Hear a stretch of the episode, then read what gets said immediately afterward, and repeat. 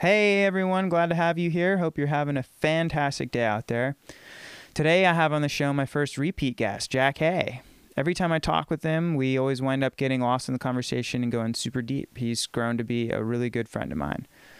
Uh, in this episode, we start off by talking about CRISPR and genetics, and we get into the environment and being a leader and other various topics.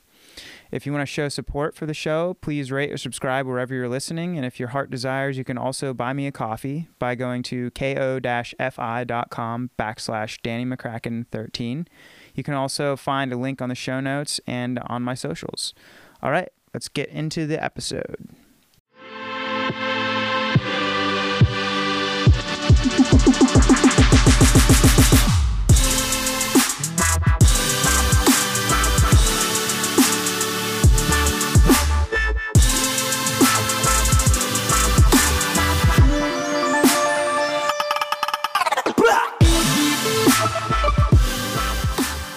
All right, we are live. Jack, welcome back. First repeat guest on the show, man. I'm stoked to have you back.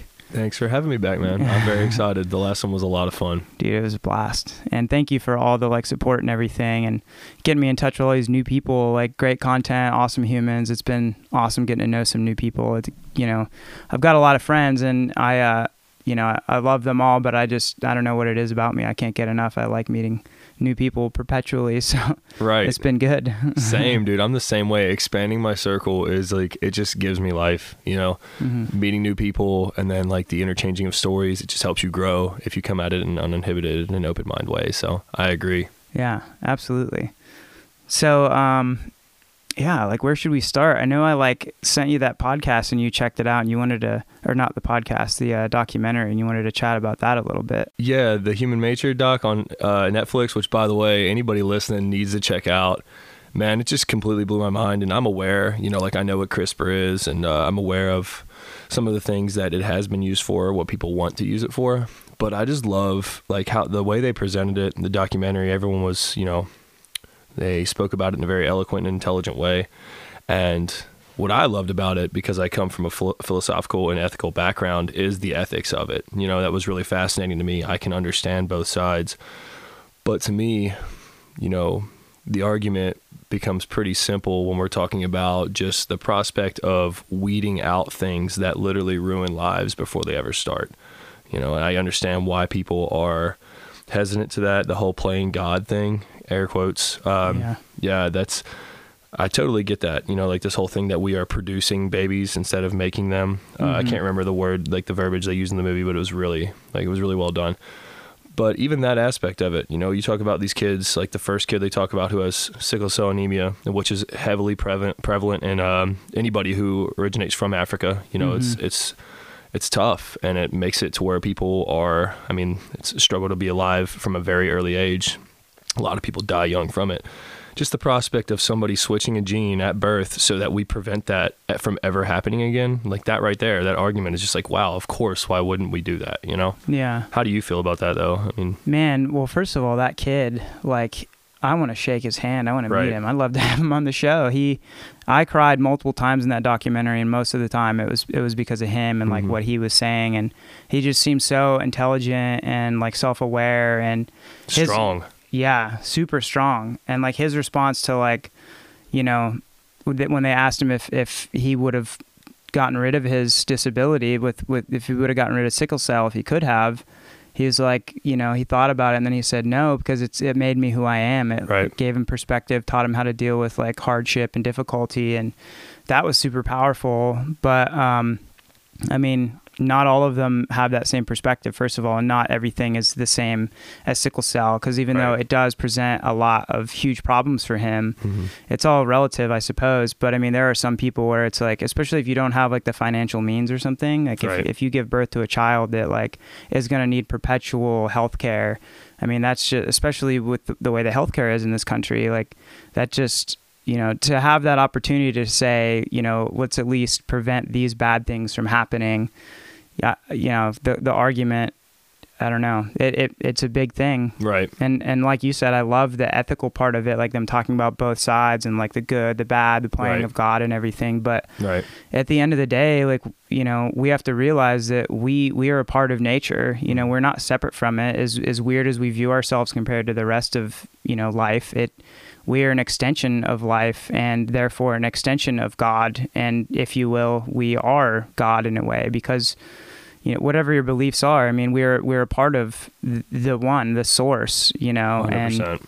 it's like what if that is god's way of of of acting of of acting through us you know Us producing miracles through him, if you want to look at it that way, Mhm. 100%. Yeah. yeah so i mean but the whole other side of it's like it's just like anything it's like intention right? So if your intention is to like have a, a good healthy life you know that's one thing. But if you're like okay i want to choose the way my children look like how much are you taking away from you know their choices? And Mhm. it's it's obviously when they're born now it's not like they have a choice or anything like that but they're, at least you're not choosing for them. The chaos of life is choosing for Right. them.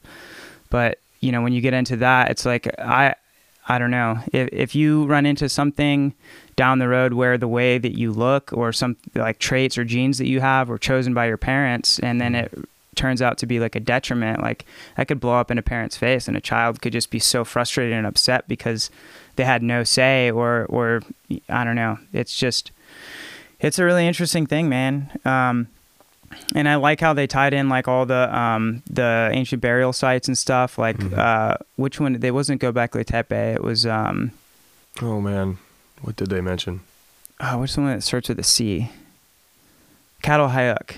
That Okay, was that yeah. was where I think they went, and they were you know talking about that, and it's just to to look at where we came from as a species and like the trajectory we've been on and where we're going. Right. It's just regardless of what um, public opinion is, like if we have the capability to do something, we're gonna do it. A hundred percent, a hundred percent, and also like it can be looked at. One thing that I thought about, I don't think they mentioned this directly, but a lot of the things kind of pointed me to this conclusion is like we evolve naturally. We can't refute evolution. You know, nothing against anybody who wants to argue against it, but it's a thing that happens in nature. All we are essentially doing is speeding that up by choosing what to eliminate because it presents a survival impediment which is i mean that's that's the whole point is to survive and procreate that is ingrained in our dna Mm-hmm. as animals. As human beings like you said we are essentially god. You know the whole idea of uh, we have the potential to be gods and worms like that whole argument is like yeah we can literally be nothing we turn into nothing but we also have the potential to produce to grow to learn on an exponential or even infinite rate. So why wouldn't we use every tool we have to better our species? You know? Mm-hmm. I mean, and that's something I thought about and I made little notes about that because it was just such a profound thought. You know, it's like this that is the argument. Like we're literally arguing against progress, which we tend to do. Yeah, absolutely. I mean, I don't understand it, but we tend to just everyone wants to just like hold things as they are, even in an individual level. But things change. You Mhm. cannot stop of it. Stop it. And to think you can control everything is an illusion or a delusion. So rolling with change and enhancing it and preparing yourself for it, honestly, to me, is the only logical decision any human being should make. you know? Yeah, I agree. And you know, when you think about it, I lo- and I love that they reference Jurassic Park in that because Right. I always, I always reference that quote um, that Jeff Goldblum says in it. He says, "You were too busy thinking about whether or not you could. You didn't stop to think about whether or not you should." Right. and that I think is is the root of it. It's like it's like intention. I, I think um, understanding the the entirety of it, like like what are the risks, like you know. G- guns for example or like like drugs you know we uh, it's important to understand every aspect of it as much as we can and to educate people and share information on it but after that it's like pandora only comes out of the box it 100%. doesn't go back in. And now that that information is out there, now that we know that it exists, it's like if people want to do that, Right. they'll be doing it. And it's, you know, maybe it's not going to be underground cartels doing drugs. Maybe it's going to be underground designer babies. Mhm. And, you know, just be, good point. just because we, you know, some people think we shouldn't do it doesn't mean people aren't going to do it. And and I just think that um, abstinence from from anything that has existed or come to light or been created or discovered is is is just tr- trying to hide from truth and reality and eventually someone's going to whip it out and use it for whatever means and that's just the flip side of the coin of of anything any tool can be used you know as a weapon or whatever like it it just depends on the person's intention and I think for me, it just put more emphasis on something I've been thinking about recently, and that's just that, you know, regardless of where technology is taking us, if we don't get ourselves right, our minds right, and our spirits right as a species, then we're going to be screwed. And and that goes into everything, you know, that we have our hands in. Like, right. It's it's super important for people to realize that. And whether you do it through, you know, religion or spirituality or just intense uh, discipline and focus, Mhm. regardless we have to we have to learn that okay with with every single discovery comes you know um, a double-edged sword you Mhm. know More responsibility. mm-hmm. you know for sure i agree and uh you know talking about like i mean the things that we're capable of it's it's it's making things change faster you know like i mean in our lifetime things have been just i mean exponentially different you know my son's childhood is so much different than mine there are similarities but there's so many things that are different and we're talking about i had him when i was 26 so I mean, 26 years less than that when I was a kid, his age. I mean, that's 19 years ago. Mm-hmm. So two decades, everything's different from way the way he handles his seven year old life versus how I handled mine. You know, the things that are his opportunities, his connection to the world, everything. You know, which that enhances his opportunities. You know, and it just thinking about change in general. And 2020 has been a real bitch for a lot of us. You know, I mean, there's just been so much that has happened. You know, especially like worldwide for sure, but even locally in Nashville, we got the tornado Mhm. in early March, then COVID right after that started the pandemic, and the city has, I mean, it's it started to recover, but Nashville didn't handle it well. right Um, on top of that, just individual changes like that I've seen with all my friends, things that people have gone through personally, and I just look back at my life as just like kind of like a microcosm of it. Where I was in the start of May before I moved to Nashville, I was in one of the toughest points of my life, one of the lowest points of my life. I lacked direction. I really had no idea what I was doing except for getting up every day and putting a good foot forward and seeing where it took me. mm-hmm. Then I moved to Nashville and things just progressively got better and better. My routines got better, my habits got better. And then I find myself now, even the span of like three months since we did our last podcast, I'm literally going towards a life that I had no idea was coming. It seems beautiful to me. I'm passionate about it. It means a lot. And I mean, I've always been a part of the music scene. I mean, I've been going to electronic shows for over a decade now.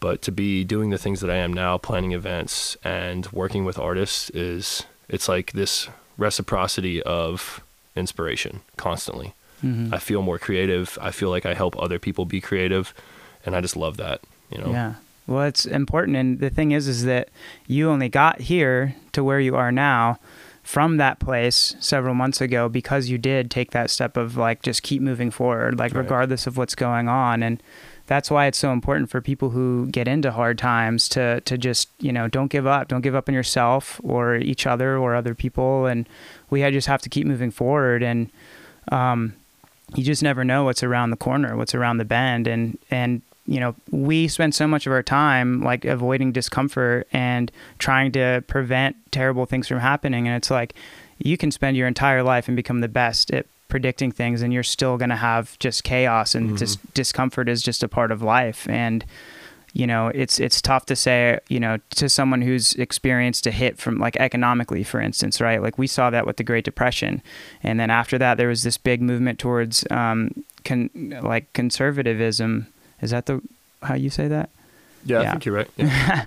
but just you know from people worrying about okay like you have to save and you have to be careful in case Right. you know something gets pulled out from under you and Mhm. we saw that this year with covid and i myself am making those tr- changes you know like i'm having to get away from entertainment like working in film and tv because i don't want to get a hit like that again For you know sure.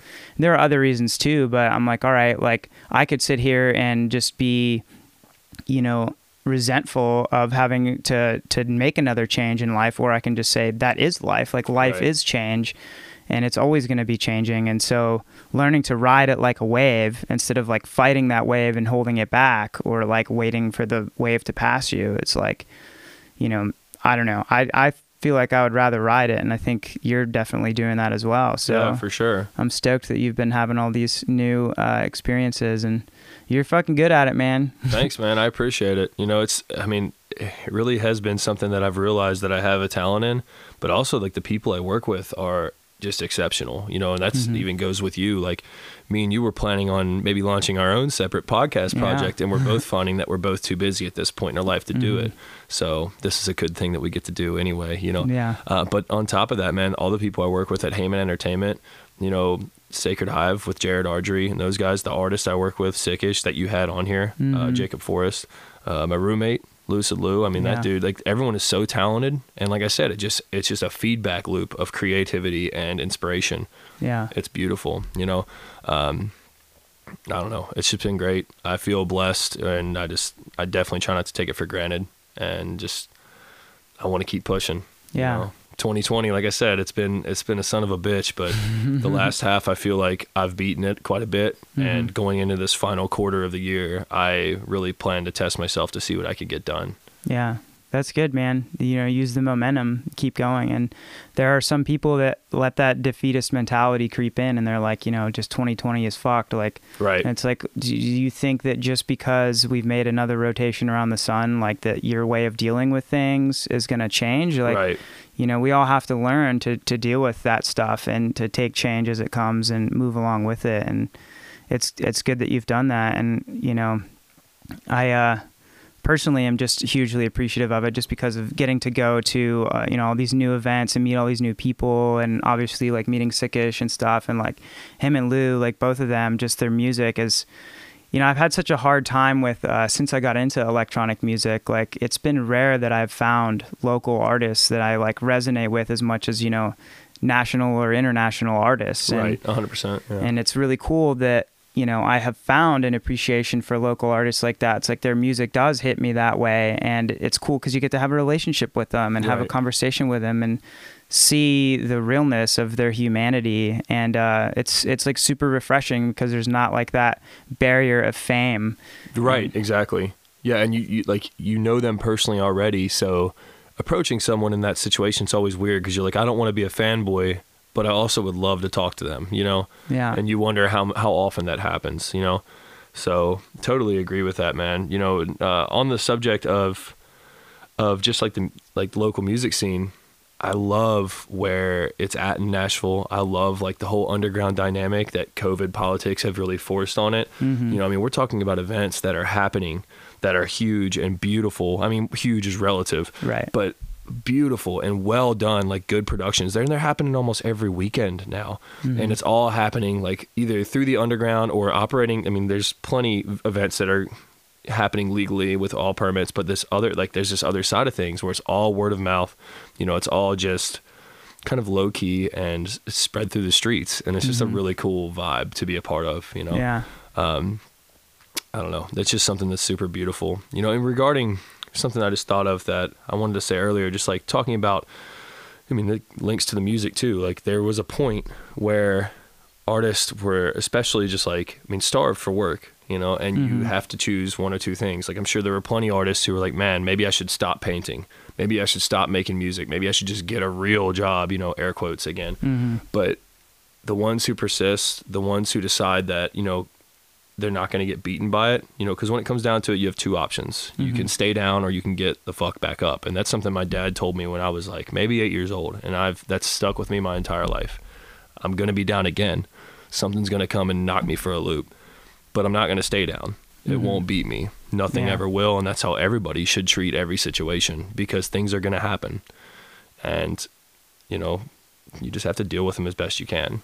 Absolutely, and and I think that that also points out that um, you know we we we should, especially in a time like this where we're so disconnected, like physically, you know, there are tools around us that allow us to connect with people, and even though you know there are these barriers, you you still can, and I think that people forget that you can you can lean on other people, you know, you can Right. you can rely on other people that like just just even just to like hear you for a minute, be like, look, I just got to talk, I got to vent, you know, and I, I think it's um I mean, uh, that's the whole reason why live music is what it is. Otherwise, Right. people would have just been streaming music the whole time or just streaming Spotify. But it's like coming together and like finding what you have in common with people and like using your strengths to help each other. And, you know, festivals come to mind, like going with a big group of people and everyone brings themselves and their problems included, but their strengths included. And you wind up going through all these random, chaotic, fun situations, but they're not always fun. And sometimes one person solves a problem, and then next time you solve a problem or whatever, and it, everyone gets to benefit from that. And Right.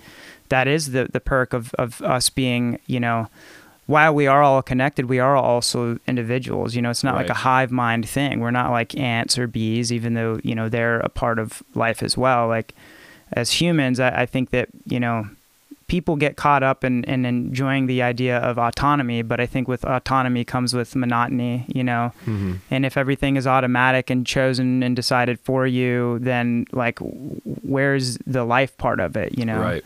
Then you do become just a, a machine in life, and you are just living to survive and procreate. And you know that's obviously our prime directive, but also there's so much more that you can do along the way, and we Mhm. should be doing that. And like empowering people and helping other people is just a huge way to do that. And there's no way to quantify like that investment when you give to other people Right. like they never forget when you were there for them and they can be there for you when you when you need it you know and real friends will be accepting when you when you ask you know hey look i need i need a moment to talk to you or i, I need help you know taking care of somebody or whatever it is it's i just think it's super important to keep that in mind you know I agree, and it brings to mind one of my favorite words is uh, symbiosis. You know, like that's literally what that is. You know, life does feed on life, but life also, like, I mean, there's this reciprocation. You know, it's you help me, I help you, and sometimes it's in ways that you don't ever see or predict. But like you're talking about with a human being, just the general polite attitude you can greet a stranger with could have a profound effect on their day um, and that could ripple out into many other people's lives. You know, it's that whole butterfly effect, essentially. And that's beautiful to me. You know, it's important because when you have a bad attitude or when you're generally aggressive or you're nasty or you're impatient, that also has an effect, just a negative one. And even though there's plenty of people who have that attitude and are good people still, they don't realize just generally how badly that can affect their energy in their house, their loved ones, their kids, and which, you know, that's something that I have to work on myself. I find myself being overly patient with some people, overly mm-hmm. giving to the point where I spread myself too thin far too often. And I've been working on that a lot this year. But it's funny because the person who I care about the most and who is always around me is my baby boy. And he gets sometimes my least patience. And I realize that. And I'm always Yeah. like, man, like, you know, it's because he's constantly there. Mhm. He's constantly doing little things that'll drive me nuts. You know, it's always daddy, daddy, daddy, you know, Mhm. which I love that because it's not going to be that way forever. So there's Right. like both sides there. But at the same time, like I catch myself being impatient with him because it's always like in my ear. And so I've been trying to work on that. You know, I think it's important to, you know, that he should he should get the best of me if Yeah. anybody should. That's kind of like my whole point with that. So I'm Mhm. always working on that. Yeah, I agree, man. And I mean, I I had uh, to come to a huge a huge realization like years ago that that was what I was doing as well to the people closest to me, you know. And I have like these, you know, the best of my friends and like my family included. You know, I for some reason I don't know if it's just because of those things are repeating, but I will I will get super short with them, and I'll, I'll give like you know a lot of times a stranger more courtesy than I will them. And, you know, just because they love me, it doesn't mean I get a free pass to do that. And so, you know, I, I try as much as I can to um, be aware of it. But in the moments where I can't be aware of it and I do slip up and fuck up, then I have to take ownership of that and like genuinely apologize to them and not just say, hey, yo, I'm sorry I did that. Like sit down, like look them in the eyes and like say, look, I'm sorry. This is what I was thinking. This is why. Right. It's no excuse. I'm sorry. I'm gonna keep trying to do better. Mhm. And just like everything else, it's it's impermanent. You know, your level of patience or commitment is is going to falter just just because it will. You know, and um, but people just have to understand that, and you have to understand that when you're getting it from other people as well. I think. For sure. And it's just perspective. You know, and you said something that was actually a pretty common theme in 2020 for me uh, with someone I was very close with was when I would try to present a reasoning for something so they could, they could understand it. I want to like help shape their perspective.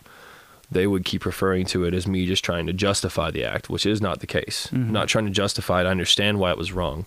What I want to help you do is understand why I made it, even though it was incorrect, so that you may understand and maybe help move past it. You know, because that's a lot of the thing is sometimes people don't understand intent, like you said. Not understanding intent leads to, I mean, just a, a giant misunderstanding when sometimes things aren't as big of a deal as they seem. But once again, that's perspective. It is relative to a million variables, not just lifetime, you know, uh, experience that shapes our reality, but also the energy that you have that day. Maybe you didn't get enough sleep. Mhm. Maybe you're coming off a bad interaction with somebody else, so you're already a little bit impatient.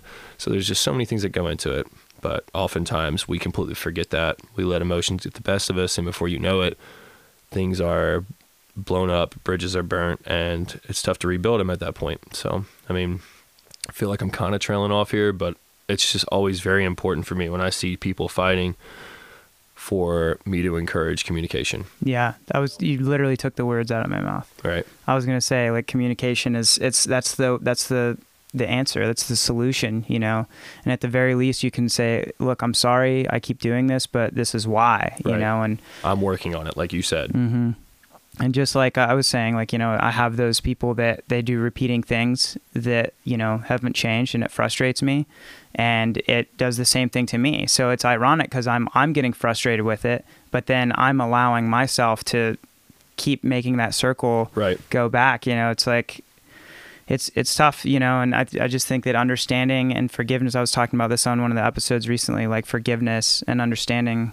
I mean, perspective, like all those components: communication, perspective, understanding, forgiveness. Like that's how we move past it, and that's how we keep moving forward. You know, Yeah.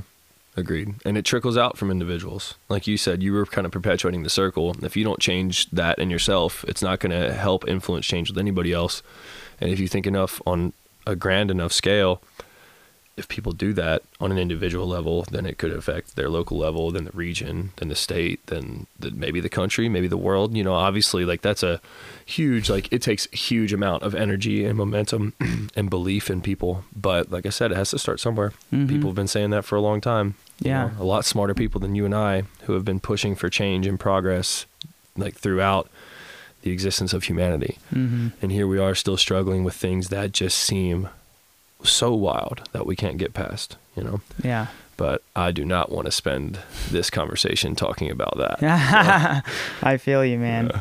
Yeah, it's weird. I like I oscillate back and forth between you know thinking that that I tend to, to lean towards the positive. Like Uh-huh. if if we all you know take care of ourselves, our own responsibilities, then when we're good, when our cup is full, then we can work on other people. But you know, part of me also wonders like is it even possible? Like are we just experiencing all these repetitious like loops of thought and action that you know can't be broken? And i think there are a lot of you know religious people that you know think that that's the expression of like jesus is the only way or god is the only way. And it's like as a human potentially or as humans in general we are incapable of maybe breaking those cycles. And i don't know i just i keep leaning back and forth but i, I tend to lean towards i think we can do it you know and right.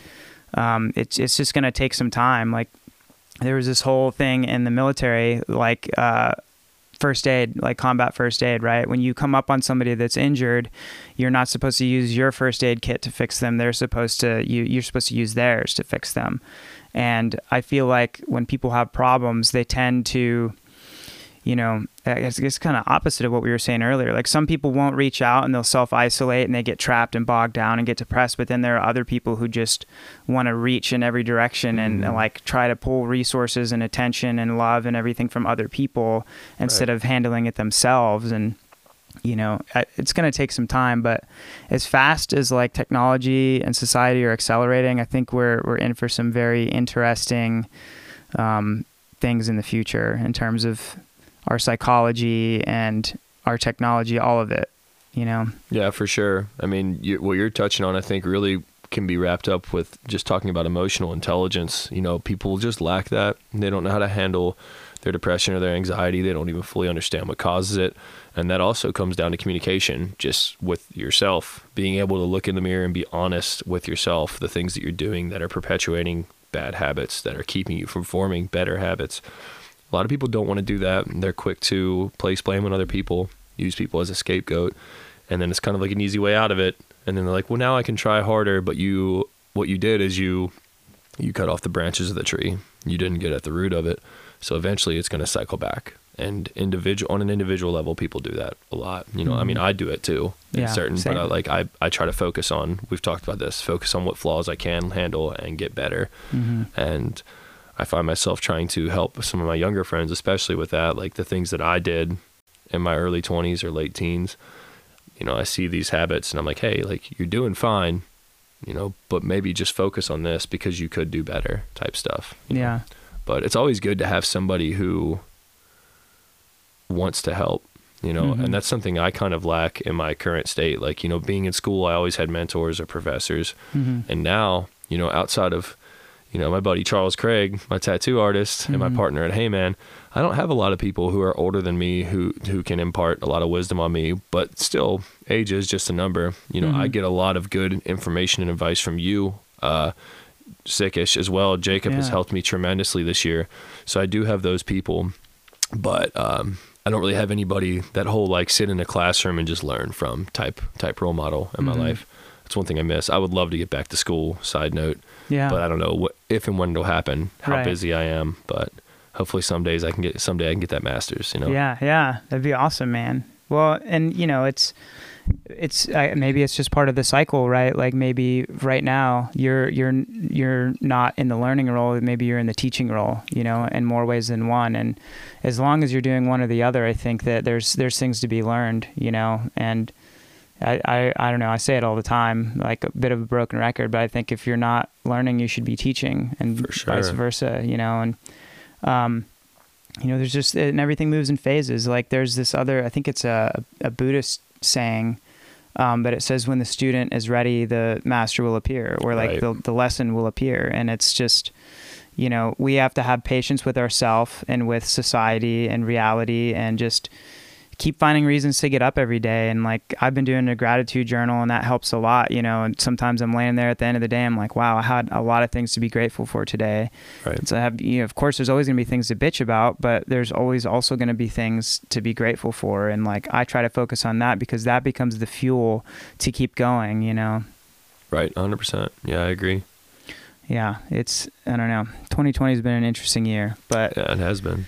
But, you know, I, it's, it's a year like any other. And, you know, I think we're going to, we're to be okay. We're going to be fine. I know that everybody's all tense over the election and everything. And, I mean, I, I can't think of anybody who isn't, but also, um, we we have to remember that these are anybody who's on the other side of the quote unquote line. It's like they're our country people, they're our fellow humans, they're our neighbors, our brothers, Right. or sisters, like everyone. And it's like, you know, I, maybe in this instance, like sports is a good analogy, right? And it's like at the end of the game, you know, people always have a, a huge appreciation and a much better time when everyone's like, "Oh man, you know, that was crazy," but but good game. Right, for sure. Being Good a game. good sport. mm-hmm. And and that that is like that's something that for some reason in politics like we forget about, and it's it's frustrating, you know, because it's like we can do it in other aspects of life. Why can't we do it here? But True. um, I mean, who who knows what the future holds? But I think until we start uh, evolving on an individual level, we're going to need people to to do that job. You know, to to be a politician, to make decisions, and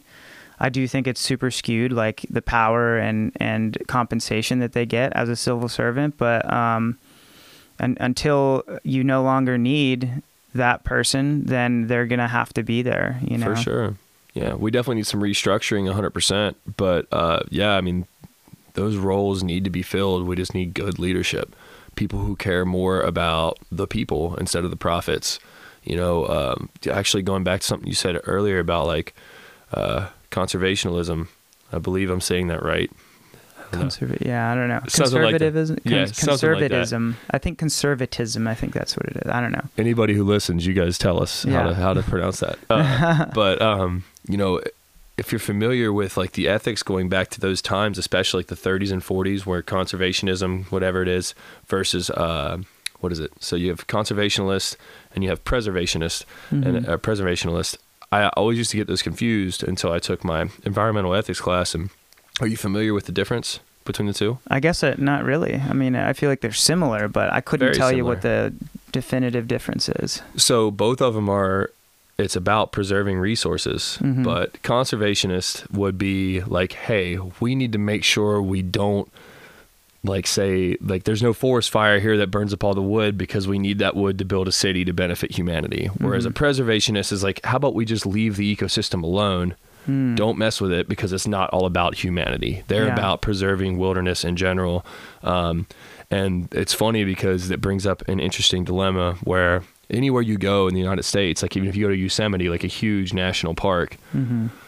there's like they have national guards there you know they have they have you know forest basically police officers security Mhm. who are highly trained you know and they're there to obviously protect a lot of like the wilderness and stuff like that but you know it's it's kind of silly that we even have to do that because if you were to just pull humans out of it altogether the ecosystem will take care of itself Yeah. everything's there to sustain one another and i think the documentary might have touched on that too or i could be mixing up another one but basically how uh no i am mixing it up with something else i watched something about animals but i apologize but just how like you know there's the perfect number of mountain lions in a space to perpetuate themselves and feed on the local population and Mhm. that goes up and down the food chain and everything is like this interlocking thing that happens you know and it's just kind of a beautiful thing but yeah.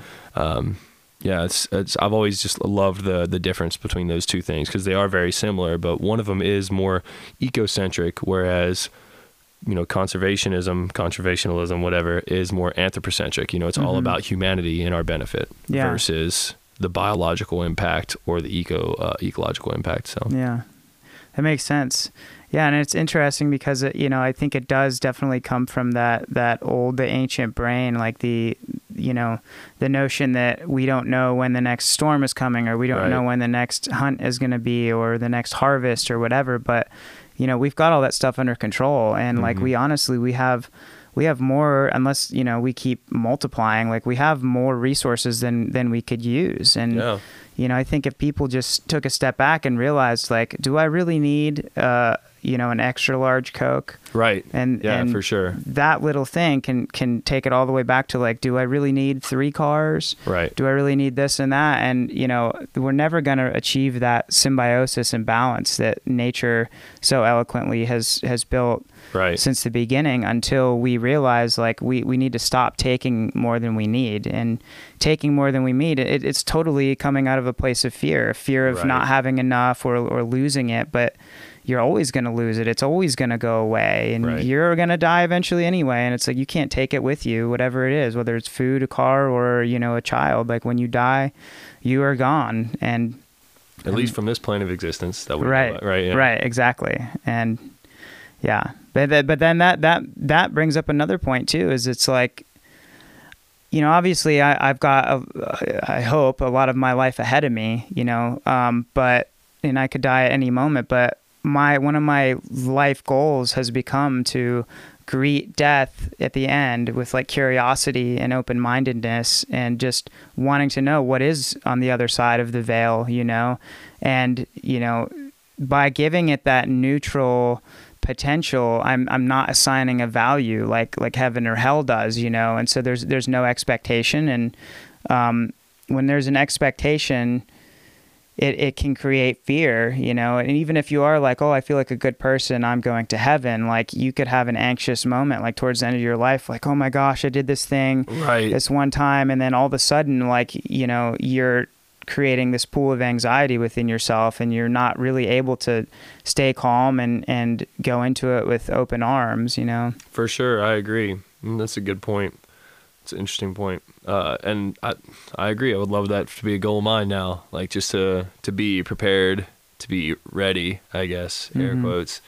Um, but yeah, you know, um, just the whole idea of like you said, like the fear of things that we have, this greed that seems to perpetuate that fear. You know, oh, oh I just thought of it. Uh, that documentary. It's a new David Attenborough, and it's it's great, and it's like it's on Netflix, and it's about how much has changed since he first started traveling and doing like all his narration, and like, dude, it's really good. Everyone should watch it. I can't remember what it's called, but it's new, and it's beautiful. Um, he actually touches on um, how we're losing seasons due to climate change, Mm-hmm. and how we've relied on seasons to, you know, I mean, we've we created farming Yeah. this sustainable thing where we no longer look for our food we grow it we Mm-hmm. harvest it in our own space you know and we're losing a lot of the land that we do that in and which is a direct result of you know rainforests getting cut cut down you know the Mm-hmm. way we treat our climate just basically everything is just having this negative impact and it's because we are so, so short-sighted as a species you know in the 30s 40s and 50s during this huge corporate boom it's all like how can we get the best value to help human lives with no thought about how it was going to impact or at least very little thought of how it's going to impact the wilderness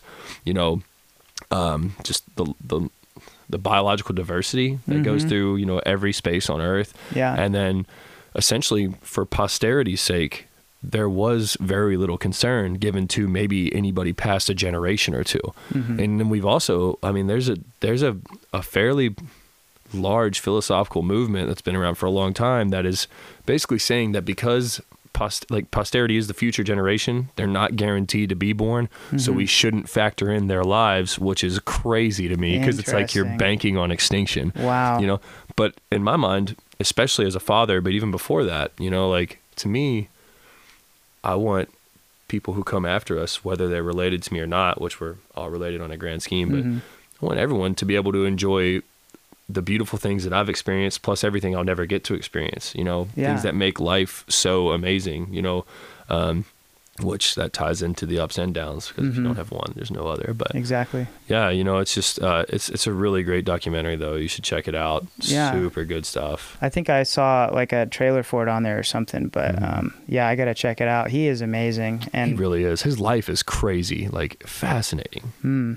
definitely gotta check it out. Documentaries have just become like my like my favorite. It's really interesting. When I first started uh, in film school, like I I like didn't watch any documentaries, Right. and I, I had a friend that um gosh it's so interesting how much has changed like when i when i met her we were completely on different sides of the line politically like philosophically and everything in a lot of ways and I, I did my best to be like you know i considered her a friend we hung out all the time you know but i would get into these arguments with her all the time about everything and like argue till i was blue in the face and like part of me wants to reach out to her and just be like look you know i've i've changed and i want to acknowledge that like i could have been a better person to you and hopefully you know you would view me as being better now but Right. regardless you know she was like i got into film to work on documentaries and i was just like why would you like they're so boring and this Right. and that and then you know as i as i slowly started watching more and more and just just becoming more conscientious and just caring i was just realizing that it's a it's a medium for learning and 100%. I, I just love watching them. I, I love,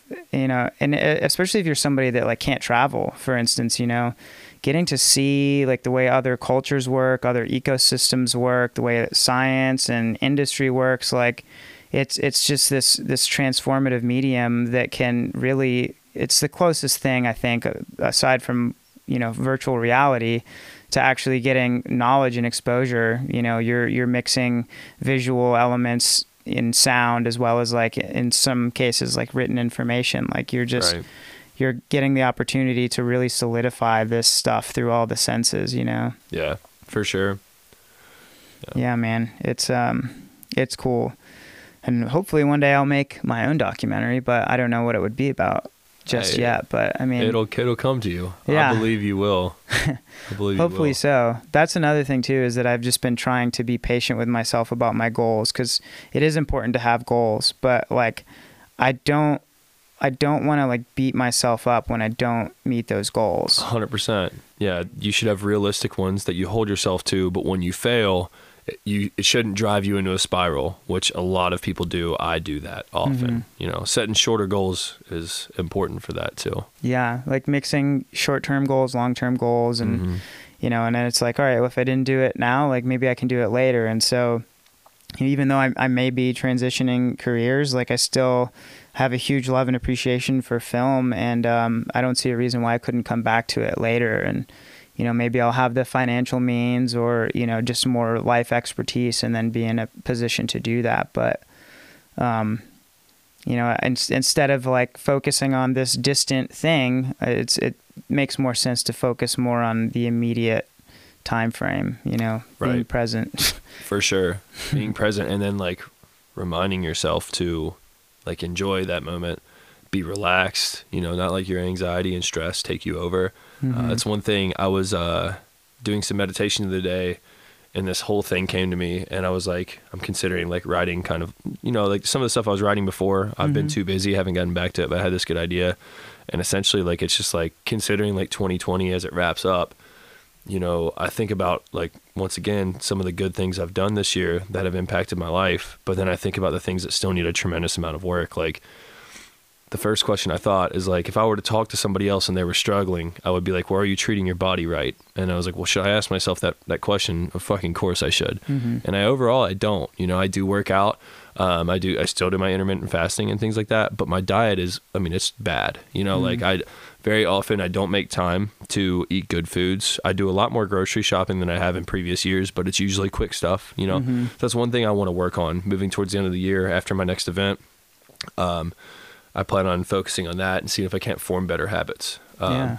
uh, same thing. Then it's like, are you treating your mind right? Are you taking times to med- time to meditate? Are you think? Are you taking time to reflect and think about the things that are going on in your life and what's causing them? What's actually causing them? Not Right. your not your scapegoat to the problem. Not your Mhm. like quick blame option to justify our own bullshit, which we all do. Mhm. So like those are two questions right there. And then after that, it's like, when's the last time you have just told yourself to like loosen up your shoulders and take a deep breath? You know, mm-hmm. that's just like all this stuff is just like a constant reminder everyone should try to think of, if not daily, then weekly, just to kind of reset yourself.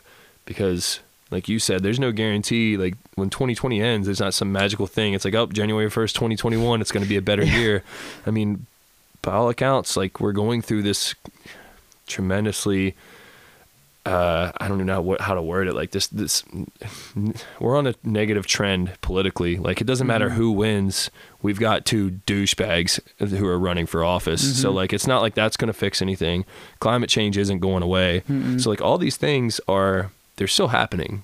What we can control is our individual efforts. Yes. That's what everyone should focus on. Mhm. And in that way, 2021 can be better.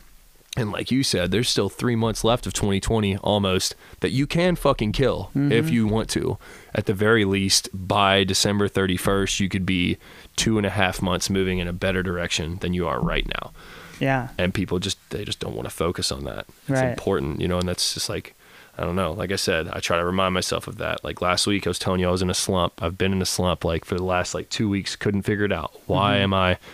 Why am I feeling unmotivated suddenly? Why is it tough for me to remain productive and focused? hmm And it's just like everything kind of just clicked for me late last week. I just kept trying to get up and put a good foot forward, try not to be too hard on myself, and then bam. And now here I am, four days into what I feel like is another good streak where I'm like building off of each day.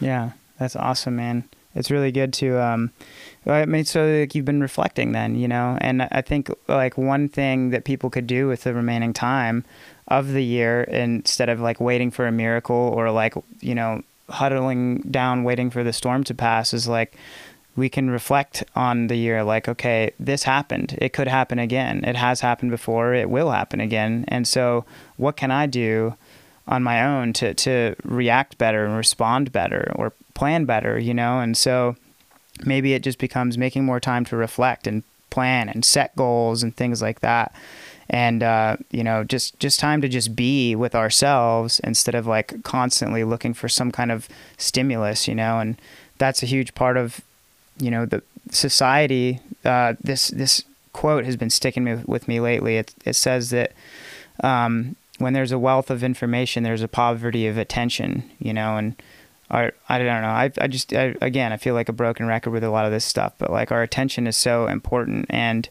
you know, we can't control COVID, you know, and we individually cannot go out and control like the government and all the people, like regardless of who's the president and what the laws are, laws are, there's going to be people out there breaking them. And if, if wearing masks was a law, there's going to be people who aren't going to wear them. And it's like, are you going to be, you know the white knight that goes up to them and like teaches them a lesson with kind words or a fight or are you you know going to go and reflect on that and say like all right what are some things that i can do to educate myself or educate other people or just prepare in the future and i don't know there's there's always something that we can do and Mhm.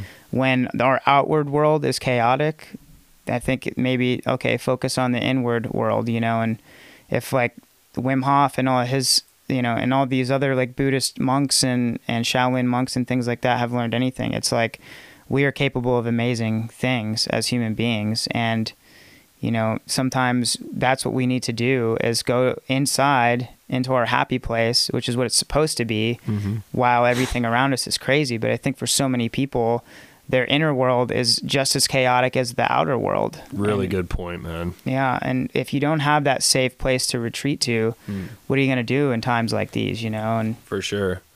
That's actually, I think, a huge, uh, a huge factor. And my like last get right phase is I noticed, basically going back about a month ago after I was I was really killing it, doing good things. Then this slump started, and what I realized was my out like my outward life I had focused on so much. I had put so much energy into planning events, organizing events, uh, promoting music, working on my music. Now that I'm mixing, I'm uh, by no means a producer, but mixing is so much fun. It's Yeah. become intoxicating. This new habit of mine, um, or hobby. But I found myself like putting so much energy and time into that world and into my son's schooling now that he's back in, in a school building and stuff. Mm-hmm. I let my room lapse. Like Mm. there's papers everywhere, there's Yeah. boxes everywhere. You know, my central mass where I sleep and chill on like my my by my TV is clean, Mhm. but my desk was overflowing with stuff. And it's like, how did I let it go that long and not realize that that was a huge part of the issue? yeah, And since then, I've cleaned it, and now I have all this space to sit down and journal, Mhm. to work on my music, and it's suddenly I feel less cluttered because my happy place is in order. yeah, Because I can control that outside of like a meteor hitting my house. Like no one can come in and fuck up my space, but me. You know, I mean, I guess there's obviously other things that could happen, but I control that much more than anything else. So Mhm. I should put time into controlling it and making it a safe place, like you said. That's a really good point, man. yeah. Thank um, you.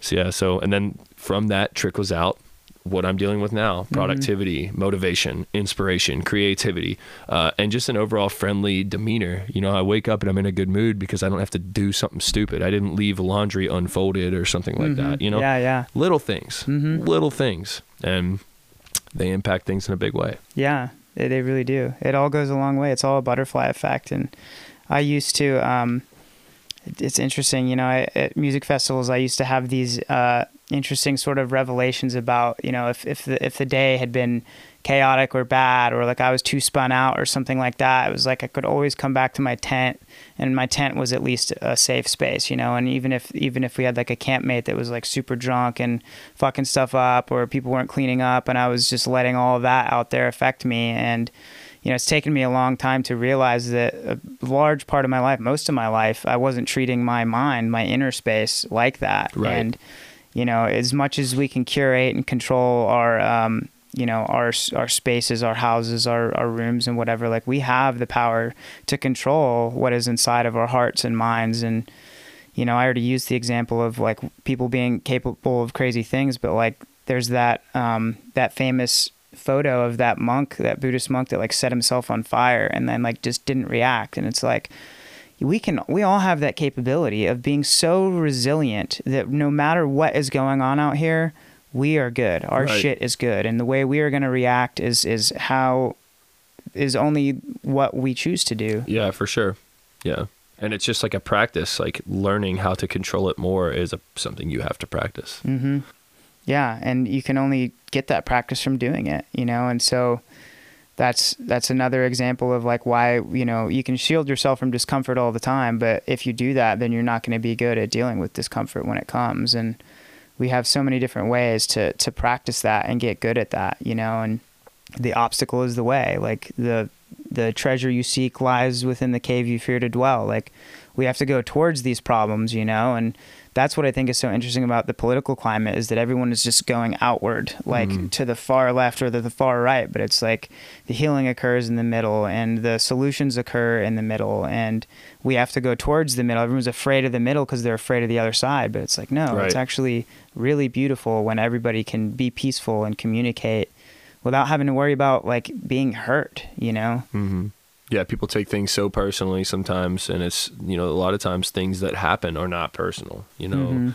people make decisions because they even if maybe it isn't the best decision for themselves, which really is only up to them to Mhm. decide on anyway. They're still going to make decisions based on the information presented to them or that they have available to them, and sometimes the things that people do are going to hurt others, but it doesn't mean they intended to. Doesn't mean they wanted to. It could have just been like, well, man, I can't think of any other way to do this thing, but I know I have to do it. Mhm. Sorry that Yeah. it impacts you. You know, and the best you can do is try to mitigate that. You know, and I believe that as long as you're not intentionally hurting people, if you're trying to do the best you can, then all those other things should be forgiven. You know, Yeah, especially after de- a, whatever degree of time. You know, absolutely. but Yeah, we'll see what happens, man. I mean, I think that politically, I know we keep talking about politics, and it's not the funnest thing to talk about, but it's you know next month is November. it's here. Yeah, Yeah. I mean, we're, we're it's being jammed down our throats. Man. Yeah, exactly. And I just I I I don't know. I would encourage people to to be as peaceful as possible because you know it's not just one side here. You know, Right. people on both sides are talking about uprisings and violence Mhm. and civil war and all this shit and it's like the reality is one side is going to lose and if Mhm. both sides are just as angry chaotic and aggressive then then something bad is going to happen no matter nasty. yeah no Yeah. matter who wins you know and and that like we can't control who's going to win but what we can do is control how we react when whoever does win or loses does you know and that that's super important you know like we're never going to have peace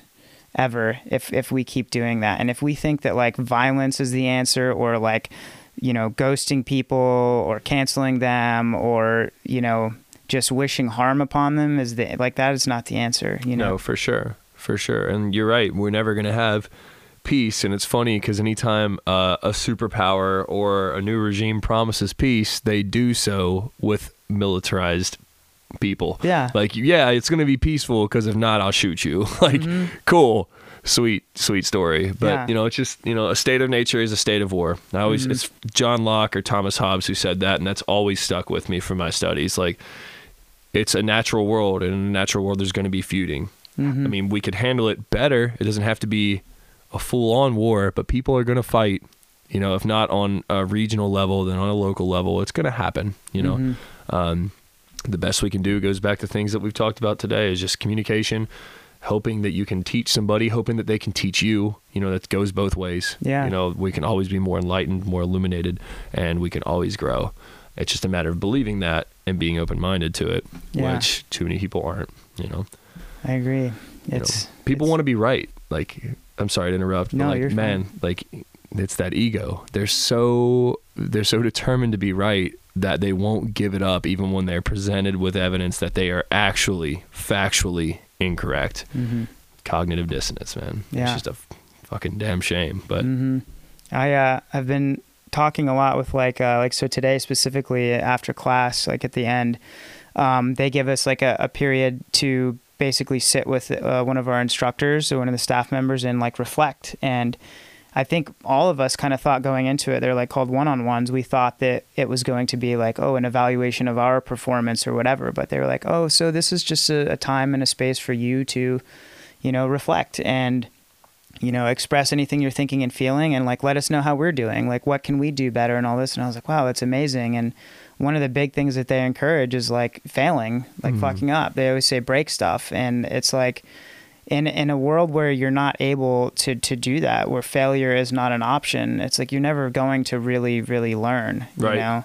And I think that um there are some other places like other countries other institutions that uh, allow you know learning through failure as Mhm. as a modality of learning but um by and large, especially in our society and like Western cultures in general, it's it's just like not the case, and it comes back to that ego thing of like nobody wants to be wrong, like everyone Right. wants to be right, and it's like, well, wh- what's the point? Like, what does it matter if everyone is learning anyway? It's like, are we gonna stand here for the rest of eternity and just like dwell on how you were right about this one thing? It's Right. like what does it really mean? What does it really matter? And it's like, okay, it, it's cool that, to to share something with other people and to uh, you know illuminate them, but if if you're doing that, you're also not learning. You For know? sure.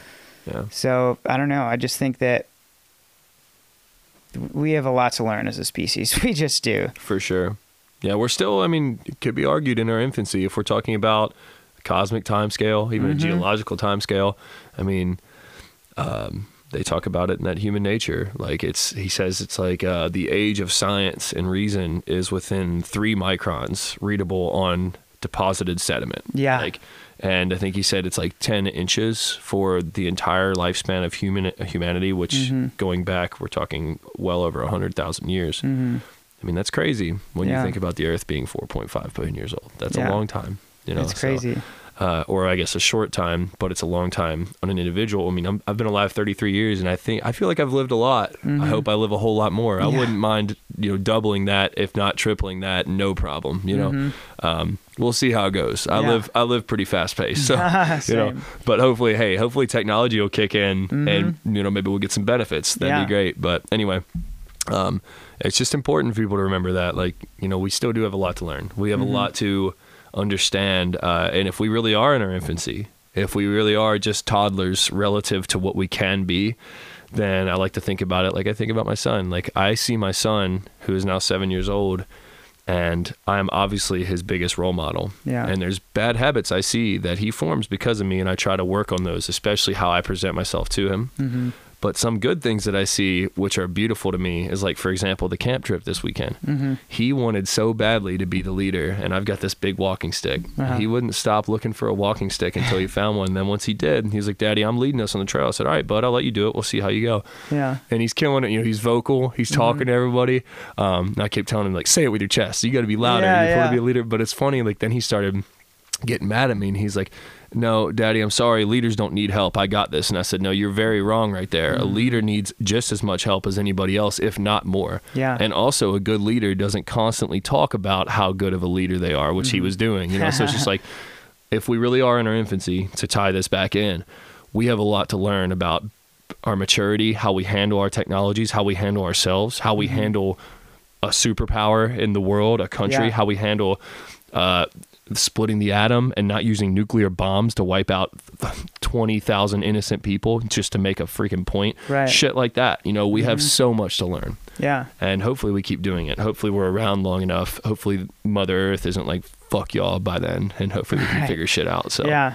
And if she does, ain't shit we can do about it. not a damn thing, man. Not a damn thing. Yeah. So but at least it was her and not, you know, a fellow human that did it. For sure. You know, and yeah, agreed. that's uh, you know, a couple tying a couple things in here, like what you were talking about earlier, like the notion like of, of a superpower, like mm-hmm. thinking that with military force we're going to achieve peace. And the minute you started saying that, like I always think of the, you know, t- I'm I'm sure it's not politically correct to, to say, you know, Mexican standoff, but Right. like, but that concept, you know, of everybody standing there with guns pointed at each Right. other, it's like that situation doesn't get resolved from one person shooting everyone and then saying, "All right, now I got the power. Everyone sit still." It's Right. like that gets solved from everybody lowering their weapons, you know. And there's this this um, video footage of uh, it was in like a hospital. It's um, I can't remember where it was at, but it was basically like this guy goes into um, a hospital. I think he has a knife, and he's just like he's he's very obviously like um,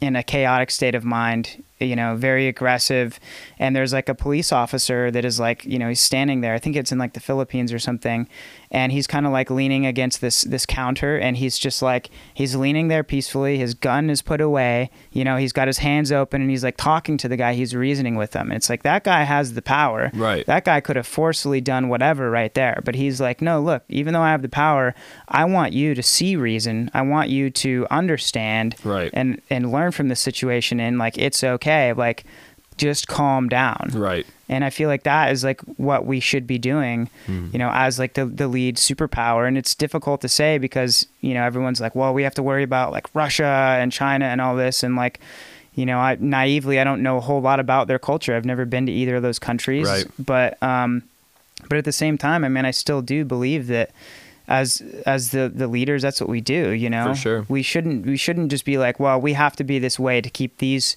other you know countries in check it's like Right. well all right if that's how you want to lead that's how the entire world is going to view it But and then they're going to follow. mm-hmm. You know, for sure. exactly We shouldn't be jamming nuclear bombs down people's throat as a threat every time they step out of line. Although, I mean, it's it's I mean, it's nice to have the biggest guns in our current political climate, but we should be moving towards progressing to a point where we're not like here we've got the biggest dick, so do Yeah. what we say cuz eventually we won't. I mean, it's just going to happen. We're not going to be this strong forever. There's already immense fractures in our foundation, you know? So, Mm-hmm. Yeah. like, the United States really should pay attention to that. I'm sure some of our leaders are well aware that we've fucked up plenty as far as like our stature, you know? And I'm of the belief, I hate to say it, that if there were to be like a new world war, if it would break out, that enough people that are our quote unquote allies would be like, hey, this is our chance to fuck them up. Like, this is our chance to take out the big bully. I hope that never happens. Mm-hmm. Right. I am completely anti war, but I've thought that for quite some time when it was really hot button with North Korea and everything. Mm-hmm. yeah It was just like, man, like if we did start something and it wasn't something that the rest of the world was in favor of, who's to say that they wouldn't just be like, all right, let's just fucking get rid of this problem now, you mm-hmm. know? But absolutely you know and human beings by human nature have always been opportunists and for sure. every story, every movie has always had those those people, and I mean even it's not quite the same thing, but like World War II, like Japan, Pearl Harbor, you know, Mhm. it was just like out of nowhere, you know, and it was like we were like, oh, we're gonna stay out of this, and then they're like, this is an opportunity for like you know this this covert strike, like or out of nowhere strike, and it's like people are always gonna try and do that. So maybe that's counterintuitive to what I was saying, but you know, I, and I know that it's it's easier to destroy things than to build or grow things. For sure. But also, if we put as much time, money, and effort into like education and energy and agriculture and um, even like like shielding technologies and things, I mean, you know, I just think about what it would be like if like aliens came here and we shot all of our nukes at them, and like what if they didn't have weapons because they just had some sort of, I don't know, hyper powerful like energy bubbles that could just contain everything, and it's like that would be that would be just fascinating, you know, and For sure. maybe one day we'll get to that point, but obviously right now it's just easier to destroy stuff, but um, Just keep building ammo. yeah. Yeah. It's wild, man. I don't know. We'll we'll see, but it's you know, if for society that says they want peace, like we Mhm. sure don't invest a lot into like peaceful initiatives, For sure. you know. For sure.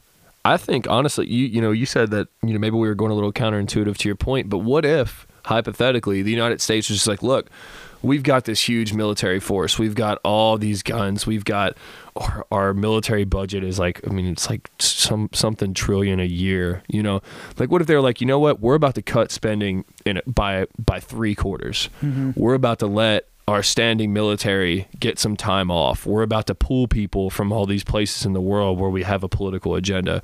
You know, what if in that way they were the first people in that Mexican standoff who put their guns down? Yeah. You know, then we still have them. Then it's not like now there's the opportunity to just take us out, but it's like, look, we're trying to send a message that we don't want this anymore. Mm-hmm. Imagine the impact that could have, like in a ripple effect with other global superpowers in the United Nations, you know, something like that. And if with the right leadership, maybe we could get to that point Yeah. or maybe some other really, really influential country would do it. Because I mean, honestly, we're we're a pretty big joke right now with Trump and everything going Yeah. on. No Oh offense God. to anybody who gets upset about that shit, but I think I think that could go a long way. That sends Yeah. a message, like you said, the guy who has all the power, he's the first one to be like, no.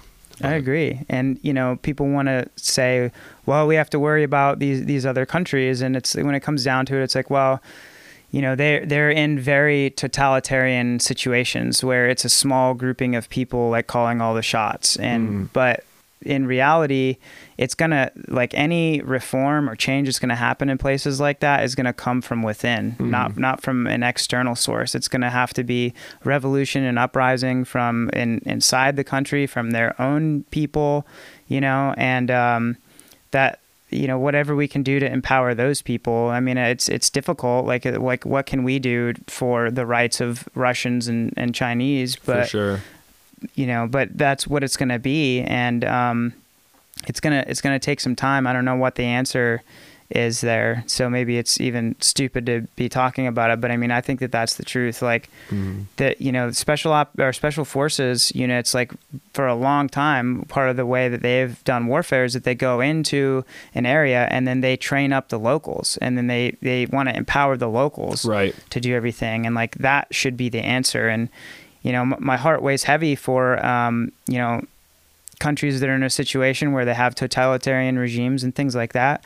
But also they are full of people lots of people tons of people. And you know we have to think about all those other humans in there. And um, have you ever seen the movie uh, valkyrie that tom cruise movie about world war ii it's really interesting. It's like um, it's all about um, this secret circle of people that were within um, the Gestapo and the Nazi regime that were plotting to take Hitler out. Oh, like nice. all these people that were amongst his ranks, and obviously because it's based on history, like they failed, Mhm. but they were they were this close, you Mhm. know. And there were these people who were just they realized the evil of what he was doing, and you know they took a lot of risks and they you know formulated a plot and they they almost succeeded, you know. And those are the situations where you you turn over those regimes, you yeah, know? for sure. that's i think the method. And like maybe the method from the past has been okay like somebody else come in and take over. But it's like in that situation you're just now relinquishing power to mm-hmm. somebody else. And as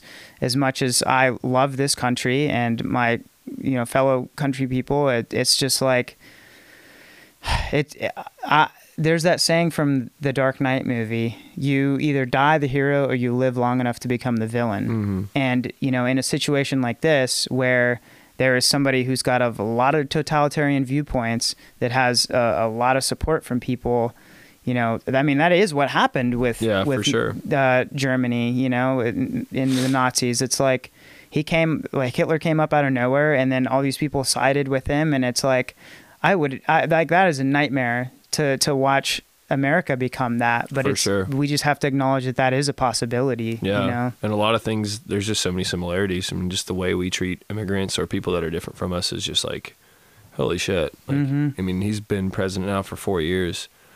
And it's just kind of crazy to see how things have gotten. And, you know, I have beef with pretty much every president in my lifetime, but Trump definitely takes the cake. Yeah. And just the idea that we are probably going to get four more years of him is crazy. But like you said, we'll weather the storm. Mhm. We're going to survive. The strong will survive, and hopefully, people learn from this. Um, you know, because at this point, we're all just kind of rolling with the punches as far as that goes. Yeah. And even if he doesn't win, you know, I'm not really confident that this senile dude who I disagree with so many of his points. I mean, like tracking Joe Biden's voting record and some of the speeches he's done are shocking to me. You know, Mhm. like I don't agree with him. You know, so Yeah. maybe he's the lesser of two evils in some ways, but still evil. It's like that old South Park thing. Uh, do you want to vote for the douchebag or the turd sandwich? and fuck, Yeah. can I write somebody else in? Right. I mean, and there are other options, but they're not they're not reasonable. It's, Mhm. you, they're not. You, no one's going to convince me that uh, anybody else is going to win this election, but those two. Yeah. You know, I agree. And I wish I wish that weren't the case, but right?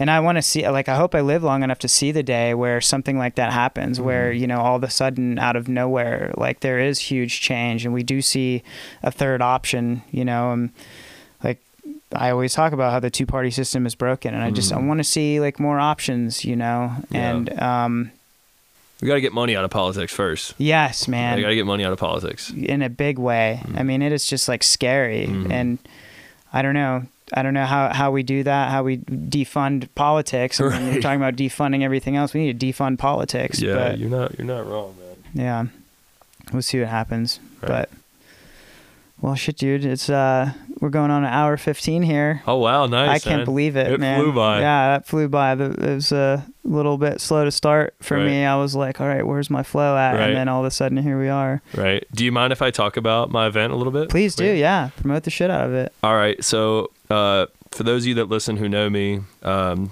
my next event coming up, me and Heyman Entertainment are partnered up to bring you guys Wubs by the River. It is a completely underground event. All the promotion and advertisement has been done through word of mouth. It has been a very fun journey.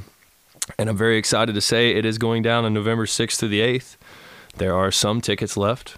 So please get with me, Jack Hoeh Jr. on Facebook. If you're interested and want to learn more, I would love to tell you all about it. Um, outside of that, I want to give another shout out to Heyman Entertainment, Sacred Hive, my buddy Sickish and Lucid Lou for all their work creating their music this year.